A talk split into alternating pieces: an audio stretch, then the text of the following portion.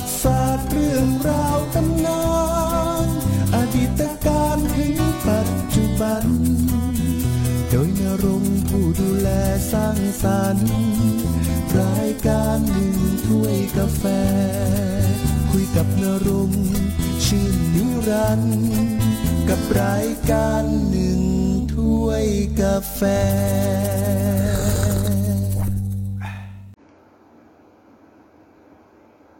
นี่คือรายการหนึ่งด้วยกาแฟทางพอดแคสต์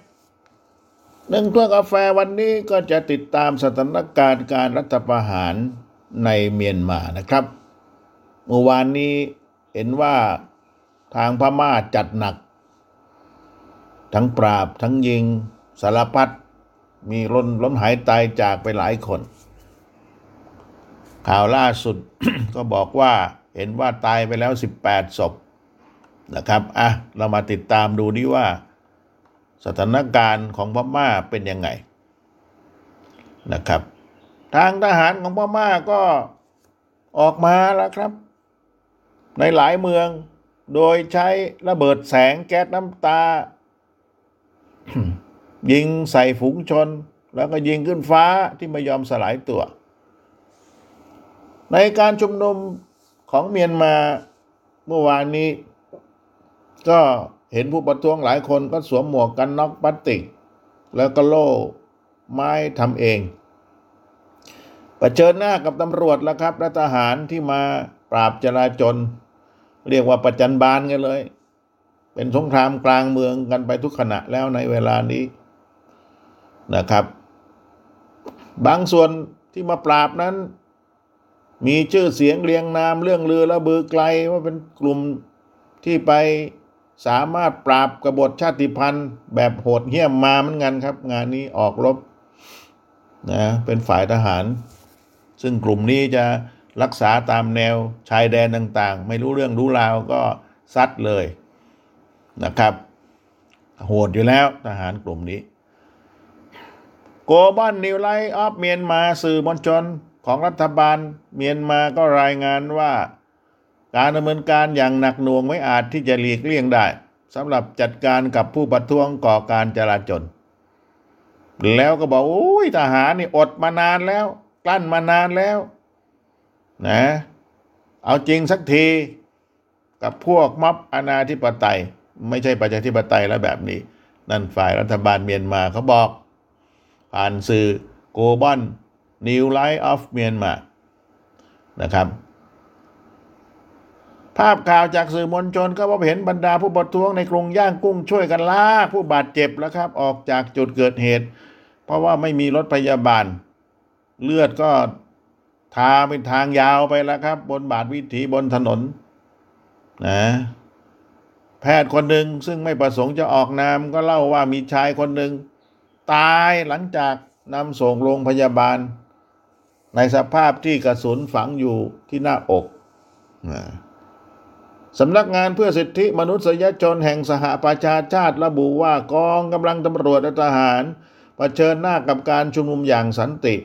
และใช้กำลังเอากันถึงตายงานนี้ และตามข้อมูลที่น่าเชื่อถือที่ทางสำนักงานเพื่อสิทธิมนุษยชนแห่ง UN นะครับ ก็ได้รับเรื่องนี้มาแล้วว่าตอนนี้มีรายงานว่ามีคนตายไปแล้ว 18ศพบาดเจ็บอย่างน้อยก็ 30 คนแล้วครับ ตายเยอะ ตอนนี้พม่าบ้านเมืองเขาก็ยุ่งเหยิงยุ่งยากทุกเมืองที่เป็นเมืองใหญ่ ๆ นะครับ ตั้งแต่กองทัพยึดอำนาจควบคุมองซานซูจีและคณะ หลังจากที่ทางคณะรัฐประหารไม่พอใจผลการเลือกตั้งเมื่อวันที่ 8 พฤศจิกายน 2563 ที่ผ่านมา ก็เลยยึดอำนาจเมื่อวันที่ 1 กุมภาพันธ์ 2564 หนึ่งเดือนเต็มพอดีวันนี้ วันที่หนึ่งมีนาคมที่ผมพูดอยู่นี่นะครับ อ้างว่าชนะมากไป ถล่มทลายเกินนะเหตุการณ์รัฐประหารในครั้งนี้แหละครับ มันก็ทำให้ประชาธิปไตยในเมียนมาหยุดชะงักกึกไป เพราะว่าก่อนหน้านั้นทางทหารทางพม่าเองเขาก็ปกครองประเทศพม่านานเกือบห้าสิบปีแล้ว นะครับ ประชาชนอดรนทนไม่ได้ก็เลยออกมาเดินบนท้องถนนเรียกร้องปประชาธิปไตย ทางด้านอันโตนิโอกูเตเลสคนนี้เขาเป็นเลขาธิการใหญ่แห่งสหประชาชาตินะครับ ก็ได้เรียกร้องให้สมาชิกดำเนินการมากกว่าที่เป็นอยู่ กดดันพระพม่าซะนะซึ่งเลขาธิการเรียกร้องประชาคมนานาชาติให้มีความร่วมมือ แล้วก็ส่งสารอย่างชัดเจนไปถึงกองทัพว่าพวกเขาต้องเคารพเจตนารมณ์ของประชาชนชาวพม่า ที่แสดงออกถึงการเลือกตั้ง แล้วก็ให้หยุดปราบซะประชาชนนั่นแหละนะครับนี่คือ UN เขาบอก ส่วนแอนโทนีบินเคนรัฐมนตรีว่าการกระทรวงการต่างประเทศของสหรัฐอเมริกา ก็มีบทบาทเหมือนเดิมแล้วครับ คือบทบาทการประนาม รัฐบาลทหารพม่าว่าโอ้ยทำรุนแรงไปแล้ว มากไปแล้วอย่างนี้ข้าประชาชนนะครับ แล้วแอนโทนีบินเคนก็บอกว่าเรายืนหยัดอย่างหนักแน่นให้กำลังใจประชาชนชาวพม่า แล้วก็สนับสนุนทุกประเทศให้ส่งเสียงคนละเสียงสนับสนุนเจตนารมณ์ของพวกเขานะครับบินเคนซึ่งเป็นรัฐมนตรีว่าการกระทรวง การต่างประเทศของสหรัฐอเมริกาก็เขียนบนทวิตเตอร์ ระบุว่าอเมริกาจะเดินหน้าผลักดันกระตุ้นให้นำตัวผู้อยู่เบื้องหลังมารับผิดชอบ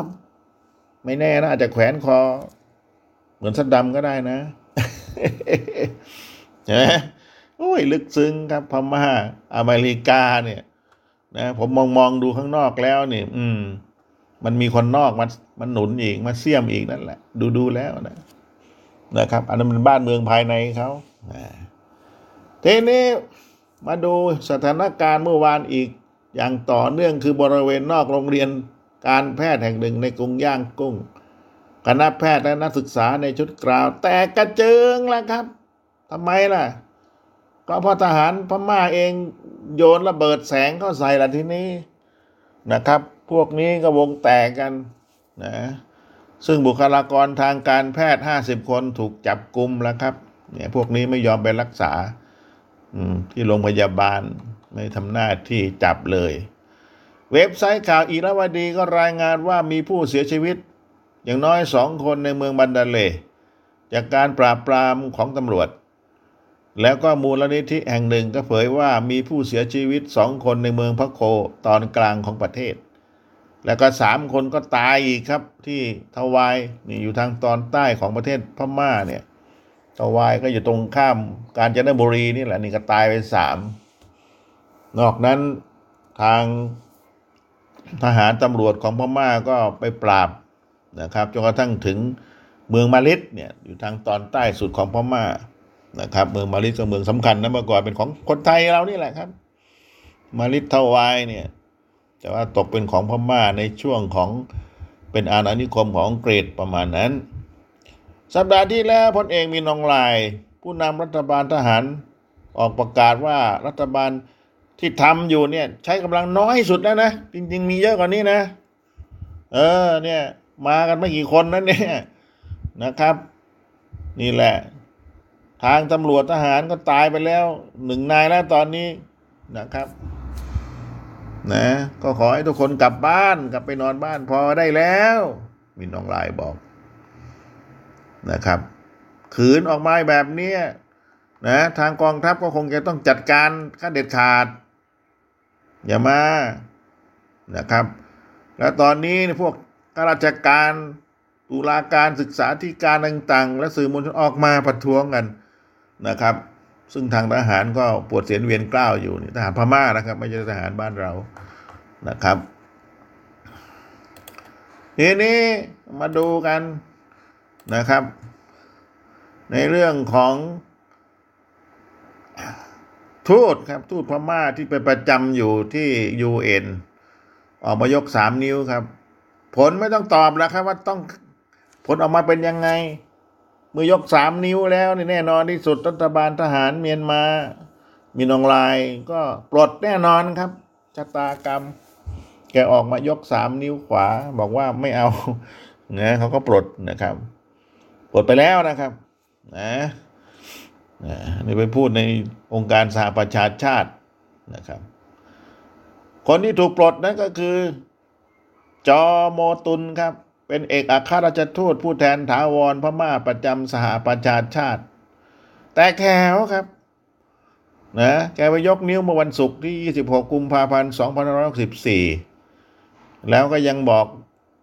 ในที่ประชุมว่าขอวิงวอนประชาคมนานาชาตินะดำเนินการช่วยพวกเราหน่อย ฟื้นฟูประชาธิปไตยประมาณนั้นแหละนะครับ แล้วแกก็บอกไว้ว่านี่ไม่ใช่เวลาที่ประชาคมโลกจะอดทนอดกลั้นต่ออาชญากรรม สงครามและอาชญากรรม ต่อมวลมนุษยชาติ ที่กระทำโดยกองทัพพม่า จอโมตุน เอกอัครราชทูตผู้แทนถาวรพม่าประจำยูเอ็นก็ยังบอกอีกว่านี่คือเวลาที่กองทัพจะต้องสละอำนาจในทันที แล้วก็ปลดปล่อยทุกคนที่ถูกคุมขัง เราจะเดินหน้าต่อสู้ ต่อไปเพื่อรัฐบาลที่มาจากประชาชน โดยประชาชนและเพื่อประชาชน เห็นไหมครับแกพูดในองค์การสหประชาชาติ และยังกำสำทับอีกว่าการปฏิวัติครั้งนี้ต้องชนะ พูดจบเสร็จปุ๊บแกชูสามนิ้วในที่ประชุม รุ่งขึ้นคือวันเสาร์วันที่27กุมภาพันธ์64สถานีโทรทัศน์แห่งรัฐของเมียนมาประกาศว่า จอโมตุนไม่ใช่เอกอัครราชทูตของพม่าประจำสหประชาชาติอีกต่อไป แน่นอนที่สุด แล้วที่ปลดก็เพราะว่าเขาไม่ปฏิบัติตามระเบียบและคำสั่งของรัฐทรยศต่อประเทศนะครับ และผู้ประกาศของสถานีโทรทัศน์ MRTV ก็ยังบอกว่านั่นคือเหตุผลว่าทำไมถึงปลดออกจากตำแหน่งเนี่ยนับตั้งแต่วันนี้เป็นต้นไปเห็นไหมครับวุ่นวายพม่า ทีนี้ข่าวการปลดจอมจอมตุนเนี่ยก็มีขึ้นไปเมื่อวันเสาร์ที่ผ่านมานะครับนะบรรยากาศในกรงย่างกุ้งโอ้ยสับสนวุ่นวาย มีแต่เดินขบวน ศูนย์การค้านู่นนี่นั่น มันก็ปิดแล้วครับขายไม่ได้นะตำรวจก็เข้าประชิดผู้ชุมนุม บางทีก็ใช้กระสุนยางไล่พวกที่มา นะครับ ก่อกวนนะครับ บางทีก็ใช้ระเบิดแสงตูมเดียวก็ โอ้ยนะครับ พวกที่ชุมนุมก็กระเจิดกระเจิงวงแตก ส่วนทางผู้ชุมนุมก็ไม่รู้จะเอาอะไร คว้าอะไรได้ก็คว้างเข้าไปใส่ตำรวจปราบจราจรของเมียนมาหรือพม่านะครับ เพื่อต่อสู้กันเป็นสงครามกลางเมืองกันแล้ว สื่อมวลชนท้องถิ่นเขาออกอากาศสดรายงานสถานการณ์ความยุ่งเหยิงนี้ผ่าน Facebook แหละครับ เหมือนที่ผมทำอยู่เนี่ยนะครับแล้วก็รายงานถึงวินาทีเป็นวินาทีตาย ที่เขายิงกันน่ะไหลสดนะครับนะซึ่งผู้สื่อข่าวภาคสนามของ AFP ก็เห็นเหตุการณ์เหมือนกันนะครับ นักข่าวเขาก็ไปหลายประเทศนะครับ แล้วก็ผู้สื่อข่าว AFP รายงานว่าบริเวณแยกเฮนเดนเนี่ย ซึ่งอยู่ใกล้กันก็มีการยิงระเบิดแสงหลายลูกนะครับ สื่อมวลชนอย่างน้อยสามคนถูกควบคุมตัว ประกอบไปด้วยช่างภาพสำนักข่าว AP สำนักข่าวออนไลน์จากเมียนมานาว และผู้สื่อข่าวจากเมียนมาเพรสโฟโต้ถูกควบคุมตัว นอกจากการชุมนุม ที่ว่ามาแล้วนี่ก็ยังมีการชุมนุมนะครับ อยู่ใกล้ๆศูนย์การค้าแห่งหนึ่งแถวแถวเขตตำเวในกรุงย่างกุ้ง ซึ่งก็ถูกตำรวจเข้าสลายการชุมนุมเหมือนกันแล้วครับ ในย่านใจกลางเมืองโมนยาวาเนี่ยซึ่งการชุมนุมเพิ่งเริ่มขึ้นตำรวจและทหารก็เคลื่อนพลเข้าไปปราบผู้ชุมนุมในทันทีนะ จากการเปิดเผยของแพทย์รายหนึ่งประจำทีมช่วยเหลือฉุกเฉินท้องถิ่น ระบุว่าทีมของเขาส่งชายคนหนึ่ง ที่ได้รับบาดเจ็บรุนแรงบริเวณขา จากการปราบปรามของตำรวจไปยังโรงพยาบาล ส่งไปแล้วนะครับ แล้วก็ทำการปฐมพยาบาลคนอื่น ๆ อีกสิบคนที่ได้รับการบาดเจ็บเล็กน้อย ส่งไป อย่างแล้วก็ตามแพทย์ผู้ที่ส่งไปนี่ก็ไม่รู้ว่าบาดเจ็บจากกระสุนไหน จริงหรือปลอมก็ไม่รู้ ส่งไปก่อน นะแพทย์อีกคนหนึ่งก็ไม่ได้เปิดเผยชื่อและถูกจับก็บอกว่ากับนักข่าว AFP ว่ามีผู้หญิงคนหนึ่งได้รับบาดเจ็บสาหัส แล้วก็ส่งตัวเข้าไปรักษาใน ICU นะครับ ในบริเวณที่มีการชุมนุมกันนั้น สื่อมวลชนท้องถิ่นสองแห่งพบเห็นผู้สื่อข่าวว่าพวกเขาถูกจับกลุ่ม ขณะกำลังพยายามถ่ายทอดสดการชุมนุมบน Facebook Live นี่แหละ โดยจอจอวินจากโมนยวา กาเซตเตนะครับก็ถูกทำร้ายและรวบตัวโดยตำรวจนอกเครื่องแบบนะครับ ไปจับกลุ่มเอาไปถ่ายทอดไปไลฟ์สดอยู่นะก่อความวุ่นวายกลุ่มสังเกตการสมาคมช่วยเหลือนักโทษการเมืองพม่าระบุว่า มีผู้ถูกจับกลุ่มตั้งข้อหาและลงโทษมาแล้ว ไม่น้อยกว่า 770 คน นับตั้งแต่เกิดการรัฐประหารนะประจับขังคุกอินเซงบ้างอะไรบ้างก็จะกระจายไปทั่วทุกภูมิภาคของประเทศเมียนมาแล้วครับ ลุกเป็นไฟครับที่เมียนมาในเวลานี้นะครับ นี่คือสถานการณ์ล่าสุดที่เกิดขึ้น วันนี้วันจันทร์นะครับที่หนึ่งมีนาคมก็ถือว่า ครบหนึ่งเดือนของการรัฐประหารของพลโทมินองไลน์นะครับ หัวหน้าคณะรัฐประหารวุ่นวายไม่จบไม่สิ้นกัน ติดตามกันต่อไปนะครับ กับรายการหนึ่งถ้วยกาแฟทางพอดแค